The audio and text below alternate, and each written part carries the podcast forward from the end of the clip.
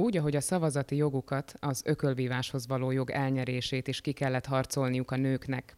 Az 1970-es években például az Egyesült Államokban sok női boxoló indított pert a nemi diszkrimináció ellen, illetve az ökölvívó engedély megszerzésért az USA azon államaiban, ahol addig még nem léphettek szorítóba. A Nemzetközi Amatőr Ökölvívó Szövetség 1994-ben nyilvánítja két neművé az amatőr ökölvívást, és 2012-ben, vagyis tíz évvel ezelőtt a londoni nyári olimpiai játékokon rendeztek először női ökölvívó versenyeket a nyári olimpia történetében légsúly, könnyűsúly és középsúly kategóriában. Hol tart a női ökölvívás ma? Milyen kihívásokkal kell szembenézni nőként ebben a sportágban. Kérdezem vendégemet, Dudek Beátát, aki kétszeres holland bajnok, 2020 és 21 magyar bajnoka, és aki nem mellesleg párkányi születésű, akivel a Vasas Süllős Boxklubban beszélgetünk a Gedó György ökölvívó teremben Budapesten. Üdvözöllek, Bea! Sziasztok, örülök, hogy itt lehetek, és köszönöm szépen a lehetőséget. Hol tart tehát ma a női box megítélése? Értékelsz-e pozitív vagy negatív diszkriminációt a sportágon belül? Csak pozitívumot tudok elmondani részünkről. A klubban esetleg az ökölvívással kapcsolatban így nemzetközi szinten. Akitől esetleg egy pici negatívum jön most vissza, ez a 2024-es olimpia miatt lesz, mert a 2024-es olimpiánál megosztották a súlycsoportokat, méghozzá úgy, hogy hat férfi és hat női súlycsoport lesz, így a férfiaktól elvesznek két súlycsoportot, viszont hozzánk hozzátesznek kettőt. És ez nem mindenkinek tetszik, ugye, mert nem mindenki tudja úgy nézni a női ökölvívást, mint a férfi ökölvívást. Miért jelent nehézséget az, hogyha kitágítják ezeket a kategóriákat? Ugyebár az olimpián kívül több kategóriában lehet bajnokságokon versenyezni. Miért gond, hogy változott ez az olimpiánál?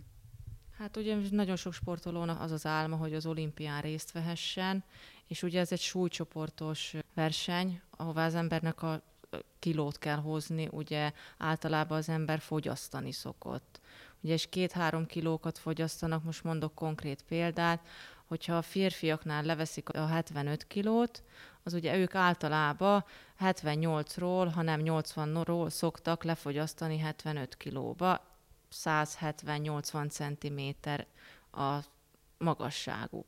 De ha kiveszik a 75 kilót, akkor vagy megy 71 kilóba bunyózni, vagy megy 81 kilóba bunyózni és nem mindegy, hogy 81 kilósan esetleg két méteres ellenfele van, és feljön ugye izom, vagy amúgy is le kellett neki hoznia 4 kilót, és még ez mellé még 4-5 kilókat fogyasztani kell.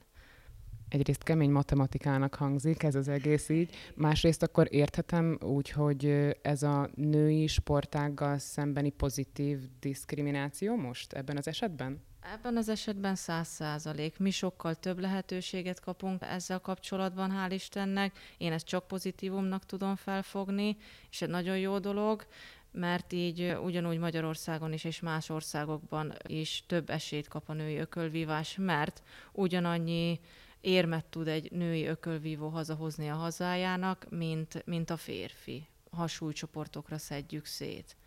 Merőben más szabályok vonatkoznak a női és férfi ökölvívókra? Azt olvastam, hogy az 1994-es szabályzatban még kötelező volt például a melvédő vagy a vesevédő mély ütésvédő, majd pedig csak ajánlottá vált. Jelenleg hogyan védheti magát eszközök szintjén a versenyző, mondjuk a női versenyző? Hát a női versenyzőnek kötelező korosztálytól függetlenül a fejvédő használata, és melvédő az így van, ez ajánlott, a fogvédő az ugyanúgy kötelező, a férfiaknál viszont 18 év kor után nem kötelező, sőt nem is lehet a fejvédő, viszont a fogvédő az ugyanúgy kötelező, és a férfiaknál a mélyütésvédő, nőknél ez nem kötelező. Ajánlott, de nem kötelező. Én konkrétan személy szerint nem is szeretem. Miért? Zavaró. Edzéseken nem is szoktam felvenni, nem, nem is próbáltam még, és én így szoktam meg az edzéseken is, és meccseken pedig új dolgokat nem szeretek kipróbálni, így maradok a régi, megszokott dolgoknál. Az, hogy versenyszinten nincsen nemek közötti versenyzés, tehát hogy a női ökölvívó női ökölvívóval versenyzik, az edzéseken vagy felkészülésekben van esetleg arra példa, hogy vegyülnek a nemek? Szokott rá példa lenni, mert sajnos jóval kevesebb a női ökölvívó, mint a férfi ökölvívó. Természetesen akkor a fiúk oda szoktak figyelni ránk, vagy megpróbálunk legalábbis ugyanabban a súlycsoportban kb. összehozni, vagy ha nem, akkor lehet a felnőtt női versenyzőnek esetleg egy utánpótlásos férfi vagy fiú ellenfelet akkor össze tudnak párosítani, tudnak együtt edzeni, és akkor így kb a súlycsoportilag is, ha megegyeznek, akkor egy nagyon jó kis kesztyűt, nagyon jó kis sparingot és edzést össze lehet így hozni együtt. Neked ebben van tapasztalatod, és hogyha van, akkor másfajta mozgáskultúra jelenhet meg akár a férfi, akár a női ökölvívásban? Tapasztalatom van, mert sokat szoktunk mi is a klubomnál is, vagy más kluboknál edzeni, és sokszor van az, hogy ugye mivel nincs női ellenfél, női ökölvívó annyi, ezért fiúkkal is szoktunk bunyózni, edzeni. Minden bunyós más, minden bunyósnak más a technikája, de ez olyasmi, mint a sakk. Megpróbálod előre látni, hogy mit akar ütni, és azt rákontrázni, vagy arra válaszolni, hogy ő mit üthet. Majd a te ütésedre ő mit válaszolhat vissza lényegében ezt, ezt mindig oda kell figyelni, és mindegy, hogy most egy fiúról vagy egy nőről van szó. A fiúk annyi, hogy ugye erősebbek, fizikailag erősebbek, jóval, mint a lányok, de nem szokott ezzel se baj lenni, mert mindig odafigyelnek a fiúk is ránk. Légsúly, könnyű súly, középsúly, ezek ugye az olimpiai kategóriák, de ennél több is van, ahogy már beszéltünk róla. Te az 51 kilós légsúly kategóriában versenyzel. Mit jelent ez a felkészülésben és a mindennapokban? Hát nagyon nehéz, nagyon nehéz, mert ha az ember egy versenyre készül, azt ugye nem tudja azt csinálni, hogy akármit eszik, akármit iszik. Ha tudja, hogy esetleg jövő hónap másodikán lesz a verseny, akkor megnézi ugye, hogy hány kiló van rajta. Ilyen 3-4 kiló szokott rajtam lenni, azt könnyen le tudom hozni egy hónap alatt. Az utolsó egy kiló az általában a legnehezebb, de az első egy-két kiló az mindig könnyebben lemegy, mert az inkább víz. Mérleg az biztos, hogy nem a barátom, ahogy hazajövünk versenyről, az az első, amit kikapcsolok. Nagyon oda kell figyelni, hogy az ember mit teszik, milyen minőségű ételt teszik, milyen minőségű vitaminokat, vagy hogy tölti vissza a szervezetét, nagyon pontos diéta kell ehhez, mert ugye így van, én 51 kilóban bunyóztam, a következő olimpiára, olimpiai kvalifikációra viszont, ha úgy adja, úgy adja minden, akkor 54 kilóban szeretnék indulni, egy súlycsoporttal feljebb, mert hát ez már nem is egészséges. Most mondom azt, hogy vagyok 173 cm, 51 kilóval, már idegrendszeri problémákat is tud okozni sajnos. Ezt ugye minden évben járunk egy full testkivizsgálásra, és meg is mondták az orvosok is, hogy ezt lehet húzni, de nem sokáig, és nem is érdemes, mert lehet nem most, de lehet 10-15-20 év múlva kijönnek olyan problémák, ami igenis nagy probléma. Egészségügyileg is, és fizikailag is, és mindenhogy. Akkor mégis miért volt ez az 51 kilós beállítás? Miért nem volt eleve magasabb súlycsoport? Ez az olimpia miatt? Így van, ez az olimpia miatt volt, mert ugye akkor még csak három súlycsoportunk volt, ez az 51 kiló volt, az 57 kiló és a 60 kiló volt, és ugye dönteni kellett, hogy az ember vagy feljebb megy, vagy lejjebb megy. Könnyebb fogyasztani az embernek, vagy könnyebb izmot felépíteni akkor ugye a konkurencia az részből is, hogy ki van belföldön konkurencia 57 kilóban vagy 51 kilóban. Melyik esetleg a könnyebb, melyik esetleg a nehezebb út. És ha az ember biztosra akar menni, akkor mindig próbálja úgy csinálni a dolgokat, hogy jó legyen és könnyebb. Profi és amatőr ökölvívó, van ilyen különbségtétel. Elmagyaráznád a, a főbb különbségeket a két kategória között? Hát a profinál ugye az a lényeg, például a csajoknál két percet bunyóznak, több mint négy menet van, de maximálisan tíz menetet bunyózhatnak, viszont az amatőröknél, a fiúknál is, lányoknál is háromszor három perc van. Ez az amatőr. A profinál pedig ugye a csajoknál két perc, max. 10 menet, a fiúknál pedig 3 perc, maximálisan 12 menet. Teljesen más a felkészülés, mert itt ugye 10 menetre kell, vagy 12 menetre kell szétosztanod azt az időt, azt az energiádat, azt az erődet, amit amúgy esetleg egy amatőr versenyen 3x3 percbe bele kell zsúfolnod. De ugyanazokon a versenyeken versenyeznek a profi és az amatőr ökölvívók is? Ezt most hozták be 2020-tól, bunyózhat a profi is amatőr versenyeken, ugye a profi is most már elindulhat ö, olimpián, viszont vannak ezeknek jogi kritériuma is. Például egy profi elindul egy olimpián, és az olimpia után visszalép profiba, akkor utána következőleg már nem lehet amatőr legalábbis eddig így van, ezek a szabályok. Például most nekem van egy olyan tervem is, szeretném például a profit is kipróbálni, mert tudom, hogy most az amatőr és a profi is mehet egy síkban. Mivel még profit nem próbáltam, ezért vannak ilyen jövőbeli tervek is. Azt mondtad, hogy más a felkészülés, de ez azt is jelenti, hogy hivatásszerűen űzi akkor a sportoló ezt a sportot? Tehát, hogy mást nem vállal, mint ahogy tudom, hogy neked van egy civil foglalkozásod is, úgymond, és a profi sportolóknál ez ki van zárva? A profi sportoló, az amatőr is profi sport egyrészt, ugye, mert olimpiára nem lehet úgy eljutni, hogy az ember csak az 50%-át teszi bele, abba is teljesen 100%-ot bele kell rakni. A profi annyi, hogy jobb az anyagi háttér, amit az ember akár egy vesztes, akár egy nyertes meccs után haza tud vinni egy konkrét összeget, viszont az amatőröknél sajnos ez vagy a klub tudja biztosítani neki az anyagi hátteret, vagy a szövetség, ugye az Ökölvívó Szövetség, vagy különböző szponzorok, ez egy picit ilyen kényesebb téma mindig, az anyagi, ez csak úgy lehet, ha valaki olimpiára akar menni, akkor száz százalékig csak arra kell figyelnie, és nem tud egyszerűen elmenni dolgozni se, és tanulni se, szerintem. Párkányban jártál középiskolába, és ezután már felnőtt fejjel álltál neki boxolni. Ha jól gondolom, akkor ennek lehetnek előnyei is, és hátrányai is. Te, te hogy élted meg ezt? Én ezt teljes mértékben előnynek éltem meg, utánpótlásban nem bunyóztam, ugye 18 év alatt én nem bunyóztam, így azonnal a felnőtt kategóriába kerültem be. Én csak is pozitívan tudok róla vélekedni, mivel nem tudom, hogy milyen lehet utánpótlásként bunyózni, ezért nem nagyon tudom, hogy ez most előny vagy hátrány, de az én részemről csak előnyt tudok mondani ebből. Én például azt gondolom mögé, hogyha valaki gyerekkorától foglalkozik mondjuk azzal a sporttal, vagy azzal a sportággal, akkor lehet egyfajta rutin már benne, gyakorlat, és nem tudom, hogy megmutatkozhat-e ez a gyakorlat felnőtt játékában. Én ilyen szempontú különbségtételt gondoltam.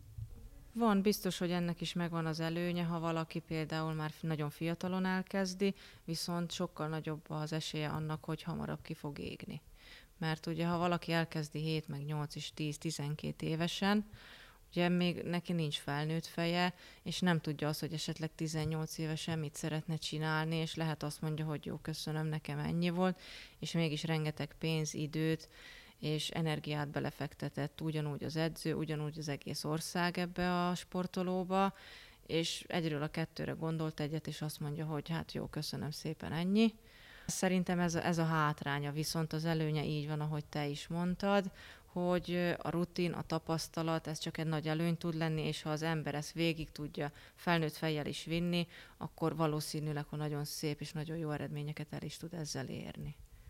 Gyorsan jöttek a sikerek aztán, ahogy nekiálltál az ökölvívásnak. Mennyi felkészülés állt mögötted az első holland bajnoki cím megszerzése előtt? Az első két évben nagyon nem is tudtam ringbe lépni, mert Hollandiában még kevesebb a lehetőség arra, hogy ugyanolyan súlycsoportban kb. ugyanolyan tapasztalattal ellenfelet tudj magadnak szerezni, és így van, ugye jöttek a sikerek, és minél jobb és több sikert tudtam bezsebelni, annál nehezebb volt Hollandián belül bunyózni, mert ahogy hallották, hogy jön a Dudek Bea bunyozni, volt olyan, hogy lemérlegeltünk, hoztam a súlyomat nagy nehezen, és azt mondták, hogy hát bocsi, de mégse áll ki veled az ellenfél. Van ennek előnye is, hátránya is sajnos, de az első holland bajnoki címemet mikor sikerült bezsebelnem, három-négy év felkészülés biztos, hogy volt benne. Többször is váltottál országot, klubot, Hollandia után Svájc, majd Magyarország. Nem okoz ez törést a karrierben? rengeteg törést okoz, szerintem biztos, hogy sokat. Svájcban is nagyon jó volt, ott nem egész egy évet bunyóztam. Ott akkor úgy voltam vele, hogy marad ez a hobbi szint nekem, és akkor utána egyszer sikerült hazajönni, és kaptam egy olyan lehetőséget, vagy bogarat ültettek a fülembe, hogy mi lenne, ha hazaköltöznénk Magyarországra, és mégiscsak megpróbálnánk a 2020-as olimpiai kvalifikációt és akkor ugye még nem volt benne ez az egész Covid történet, és úgy voltam vele, hogy hát mikor máskor, ha nem most. Hát őszintén szólva volt egy hónapunk, hogy összeszedelőzködjünk a párommal Svájcba, és hazaköltözzünk. Ezt meg is csináltuk, majd rá két-három hónapra megkaptam a magyar állampolgárságot, és részt tudtam venni aztán legelőször 2020-ban a magyar bajnokságon, ahol hál' Istennek sikerült is magyar bajnoki címet bezsebelni, és utána jöttek a kvalifikációk, de az európai kvalifikációra sajnos nem én mentem ki, és a világ kvalifikációt pedig a Covid miatt le is fújták, így az egész kvalifikáció nekem sajnos elúszott. Hogyan élted meg az idei Isztambulban zajló világbajnokságot? Ugye ez egy hosszan elhúzódó folyamat volt, amíg megvalósulhatott maga a világbajnokság. Így van. 2020 nyarától készültünk valójában a 2020-as decemberi világbajnokságra, de ezt is a Covid miatt sajnos nem törölték, hanem csúsztatták. Először csúsztatták 2022 márciusára, majd mivel a versenynaptár már nagyon zsúfolt és nagyon tele volt, ezért átrakták májusra, úgyhogy erre folyamatosan az ember mind pszichikailag is, és mind fizikailag is, lelkileg is erre készült már nyártól valójában aminek van előnye is, van hátránya is, mert ugye az embernek több ideje van akkor készülni, viszont lelkileg jobban meg tudja viselni az embert, mert az ember lelkileg készül egy világbajnokságra, és akkor utána hallja, hogy jaj, bocs, mégse még három hónap, és akkor utána hallja, hogy jaj, bocs, még két hónap. Ez lelkileg inkább engem jobban megtört, mint fizikailag. Hogy sikerült ezen túljutni, vagy mi az, ami motivált abban, hogy, ne lemond ezt a meccset, hanem megcsináld? A motiváció mindenképp az volt, hogy én nekem egy nagy álmom teljesült ezzel, hogy beválogattak a keretbe, és kivittek, és bunyózhattam a saját országom alatt egy világversenyen, mert ugye kint voltam én Hollandiában, ott nem tudtam sose világversenyen részt venni, mert nem vagyok holland állampolgár, Svájccal ugyanez a helyzet, és mikor sikerült megszerezni a magyar állampolgárságot, ezért nekem egy nagy álom volt az, hogy egy világversenyen, EB-n vagy egy VB-n részt tudjak venni, és ez volt a legfőbb motivációs erő, legfőbb célom az, hogy tényleg ott tudjak lenni, és képviselni tudjam Magyarországot, és ebben a kis csapatban tényleg ott tudtam lenni, részt tudtunk venni, és egy nagyon jó élménnyel és nagyon sok tapasztalattal haza tudtunk jönni. Az, hogy az első meccsed az egy vereség volt, ahogy olvastam, az nagyon letört akkor téged? Vagy pedig ez volt, amit mondasz, hogy maga a kiutás már egy ajándék volt? Hát maga a kiutás az egy hatalmas ajándék volt, így van. Hát az, hogy sajnos nem sikerült a továbbjutás, azért nekem egy nagyon nagy törés természetesen, de minden meccs, minden vesztett meccs egy kicsi törés az ember életében, viszont ez egy nagyobb volt, mert tényleg amilyen szinten szerettem volna ott lenni, olyan szinten szerettem is volna bebizonyítani, hogy igen, érdemes vagyok ahhoz, hogy itt lehessek, és érdemes vagyok ahhoz, hogy bebizonyítsam, hogy itt a helyem a világ legjobbjai között, és ezt sajnos úgy éltem meg, hogy mint magam részéről, lehet mégse itt a helyem, de nem adjuk fel, megyünk tovább, aztán majd reméljük, hogy egyszer tényleg sikerül egy, egy, egyet bizonyítanom. Legfőbbképpen magam részéről, és mindenki felé, hogy igenis idevaló vagyok az ökölvívás. Az, amiért, amit csinálok, és meg tudjam ezt mutatni, hogy jó is vagyok benne.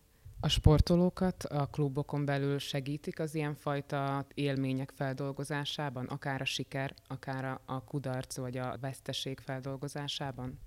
Mindenképp, hál' Istennek nem panaszkodhatom ez részből, mert a Vasas Süllős boxklubnak vagyok a versenyzője hivatalosan, itt is szoktam felkészülni, viszont mivel Miskolci vagyok, a Hellfight klubon belül Siroki Norbival és a csapatával is tudok készülni, így több helyről is kapom a támogatást, ugyanúgy, mint Budapestről a Vasastól, és ugyanúgy Miskolcról, a Hellfight klubtól, és hál' Istennek ennek köszönhetően, és annak köszönhetően, hogy a klubok ilyen jól össze tudnak dolgozni, nagyon sok figyelmet kap a sportoló is, akár egy vesztes meccs, akár egy nyertes meccs, meccs legyen, lelkileg is az embert fel tudják dobni, beszélgetnek az emberrel, kimatekozzák, hogy miért is volt ez, mi nem jött össze, leülnek és megbeszélik az egész meccset, vagy visszanézzük együtt. Úgyhogy ez részből hál' Istennek nagyon jó helyen vagyok, mind Budapesten is, és mind Miskolcon is. Nem elégségesek az előző nyereségek arra, hogy hogy egy stabil helyet adjanak neked ebben a sportágban? Folyamatosan megkérdőjelezed azt, hogy valóban boxolóként határozod-e meg önmagad? Hát ez egy jó kérdés, mert amúgy nagyon büszke vagyok tényleg arra, amit eddig sikerült elérni, és ezeket a dolgokat már senki nem fogja tudni tőlem elvenni, és ez tényleg egy hatalmas nagy büszkeséggel tölt el, de ugye az ember olyan emberi rossz tulajdonság, hogy tényleg néha picit többet és többet akar, vagy igenis az, hogy fel tudok érni ahhoz, hogy egy, egy világszinten is tudjak bizonyítani, akár egy olimpián ott tudjak lenni, vagy akár egy kvalifikáción, és ugye azt vettem észre, hogy először egy holland címet sikerült behúzni, majd még egyet, majd, a, majd Magyarországon is kettőt, és az ember ugye elhiszi magának, vagy próbálja magának bizonyítani, hogy ennél még többre képes, és akkor jönnek ugye a világversenyek, jönnek az EB-k, jönnek a VB-k. Ha ott az ember tud egy picit bizonyítani magának, akkor utána el tudja hinni, hogy esetleg egy olimpia is belefér az ember életébe. És ugye ez a motiváció, ez az az út, amit az ember így kiválaszt magának, úgyhogy mindig többet és többet akar, mert próbálja elhitetni, vagy bizonyítani magának, hogy igenis van benne annyi, sőt, még annál is több. A boxban sok minden múlik a zsűriken. Milyen helyzetek fordulhatnak elő, vagy milyen helyzetekkel találkozhattál a boxban eddig eltöltött időt során? Hát sajnos ez egy nagyon kínos téma a mai napig. Volt is, és a mai napig is az. Hát a mostani tapasztalat az, hogy valószínűleg a 2028-as olimpiai játékokban már az ökölvívás nem is lesz benne, és ezt valójában a zsűriknek is köszönhetjük, mert az olimpiai szövetség olyan bundát észlelt folyamatosan évek óta ebben az egészben, hogy elgondolkodtak először azon, hogy a 2020-as olimpiáról is kiveszik a, az ökölvívást, majd próbálkoztak a 24-esről is, de sikerült ugye még bent tartani, de a 2028-as programban már valószínűleg nincs is benne az ökölvívás sajnos. Ennyire nehéz lehet megítélni, vagy ennyire szubjektív lehet az, amit lát a zsűri, vagy, vagy egészen más okai lehetnek ennek? Őszintén szólva nem nagyon merek ebbe belemenni, mert én nem vagyok zsűritag, én nem látom azt, hogy mi megy kint, mint például mikor én bunyózom. Látom én is kint persze, de nem zsűri szemmel. Itt nagyon sok minden is játszik, hogy ugye próbálják mindig a, a versenyszervezők úgy csinálni, hogy például egy, egy szlovák-magyar meccsen ne zsűrizzen már egy, egy cseh például, mert valószínű, hogy ő a szlováknak fog pontozni.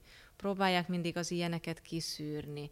Ugye meccsről meccsre próbálják azt is nézni, hogy ki hogyan pontozott, és a rossz bírókat, vagy a nem teljesen korrekt bírókat többet nem meghívni az ilyen eseményekre, de, de sajnos ezt nem lehet teljesen kiszűrni, és ez miatt annyira nagy korrupciót tud az ember látni és észlelni, hogy, hogy sajnos igen, meg lehet érteni az olimpiai szövetséget is, ha ki akarja venni, mert sajnos néha nagyon gusztustalan dolgok is vannak ebben.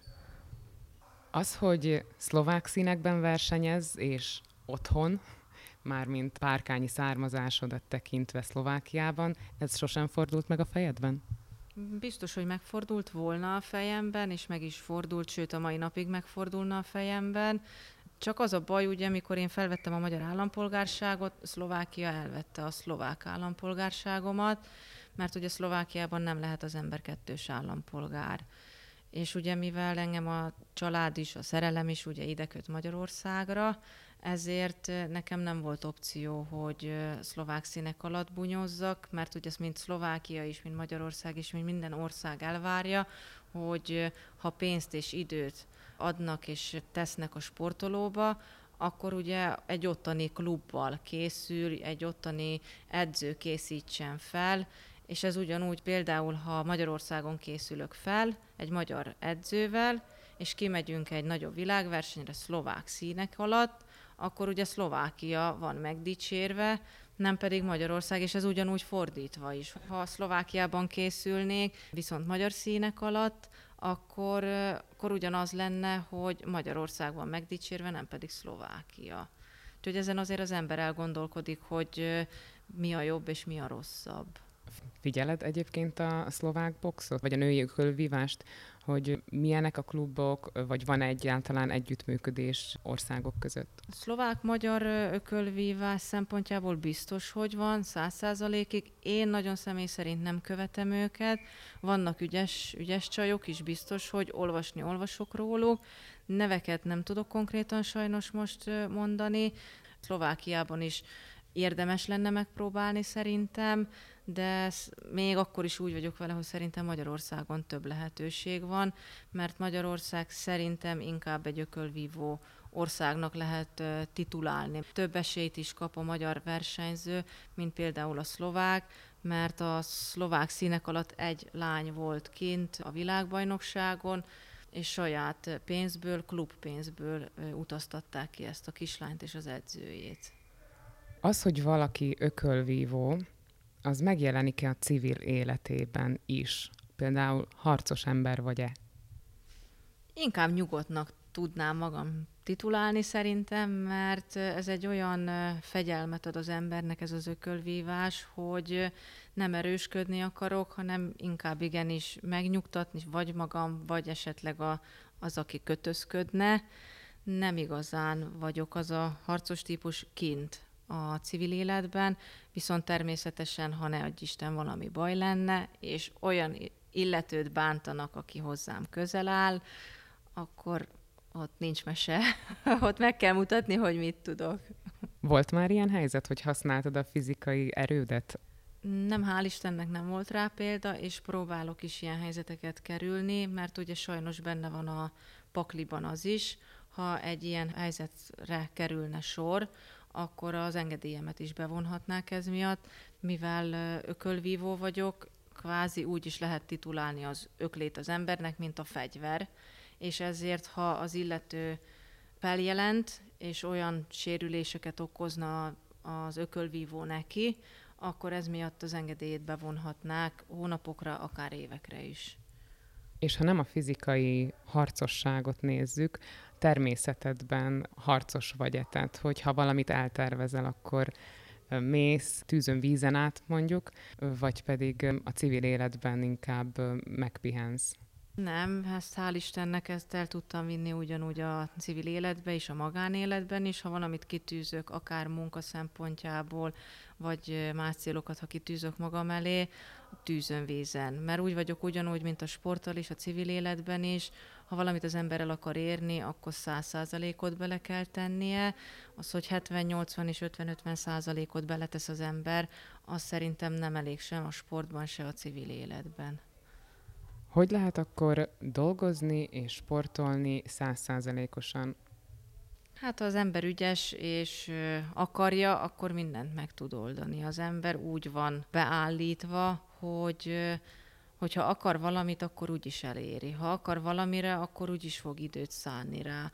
Akár ez ugyanígy van a sporttal is, ugyanígy van a, a civil életben is. dolgozni muszáj az embernek, mert muszáj, mert valamiből meg kell élnie, de akkor megpróbál egy olyan munkahelyet találni, ami picit flexibilisebb, mint például az enyém is, egy nagyon jó munkahelyen dolgozom, budapesti cégnek, és náluk flexibilisebb munkát szerintem el se tudnék képzelni, és amilyen büszkék is rám, hogy én ezt, ezt a sportágat választom, és egy világbajnokságon képviselhetem az országukat, ez mellett még támogatnak is, és mindenben próbálnak segítkezni. Erősen élnek a társadalmunkban a női szerepekkel kapcsolatos sztereotípiák, hogy mik a női feladatok, szerepek, mit tartunk nőiesnek. Volt vagy van ezzel dolgot? Mm, hál' Istennek nem igazán volt ezzel probléma, sőt, ha mondom, hogy ökölvívó vagyok, vagy a párom, ha büszkélkedik vele, hogy ökölvívó vagyok, akkor általában úgy elcsodálkoznak, már csak a testalkatom sem az a nagyon ökölvívó típus, legalábbis nem szokták azt mondani. Ugye 173 centi vagyok, 51 kg, 54 kg között szoktam mozogni, úgyhogy nem az a 64 kilós fullizom ember, és ezért az ember nem mindig veszi ki belőlem, viszont mindig elcsodálkoznak, és eddig csak pozitívumot kaptam vissza minden civil embertől, vagy mindenkitől. A családod mindig is támogatott ebben a törekvésedben? Édesapám és édesanyám és a testvéreim is mindig, amint tudnak, minden meccsemet követik, akár online, ha van rá lehetőség, akkor élőben is. Mindig mindenbe támogattak, minden álmomban, ahogy tudnak, mindig mellettem vannak, hál' Isten. Szabadidődben is veszélyesen élsz, ha szabad ezt mondani, mert hogy motorozol. A veszély az része a mindennapjaidnak, anélkül esetleg unalmas lenne az életed? Hát szerintem igen. Az adrenalin én nekem ugyanúgy kell a mindennapokban, a civil életben is ugyanúgy, mintha az ember felmegy a ringbe. Ugye volt például ez a Covid időszak, annyira kevés volt a verseny, annyira bizonytalan volt minden, hogy az embernek ugye aztán picit keresnie kell más utakat, ahonnan ezt az adrenalin vissza tudja kicsit tölteni, és nem olyan rég motorozom, mindig is érdekelt, tavaly tettem le a jogosítványt, és amennyi szabadidőm engedi, annál többet ülök én is a motoron, mert egy álom rajta ülni. Én nagyon szeretem, és onnan, ha leszáll az ember, és belép a ringbe, esetleg az edzőterembe, na annál jobb napja nem is lehetne szerintem. Miskolcon élsz, Budapesten dolgozol és edzel is. Párkányba is eljutsz néha? Igen, ha a szabadidőm engedi, és ha Budapesten dolgozom fent például egy pénteki nap, és jön egy hétvége, akkor általában megpróbálom úgy intézni a hétvégémet, hogy akkor fel tudjak menni párkányba, vagy le tudjak menni párkányba, és akkor egy vagy két éjszakát ott tudjak tölteni. Az, hogy itt dolgozom Magyarországon, itt élek Magyarországon, ez hál' Istennek könnyebb így a családot meglátogatni. Nagyon közel nem vagyok, mert ugye 250 km Miskolctól, viszont a munkahelynek köszönhetően ezért sokszor tudok hazamenni. A párkányi származású Dudek Beáta kétszeres holland és kétszeres magyar bajnok ökölvívóval beszélgettünk a női ökölvívás, a boxolói lét kihívásairól. Köszönöm a beszélgetést, Bea. Én köszönöm a lehetőséget, és mindent.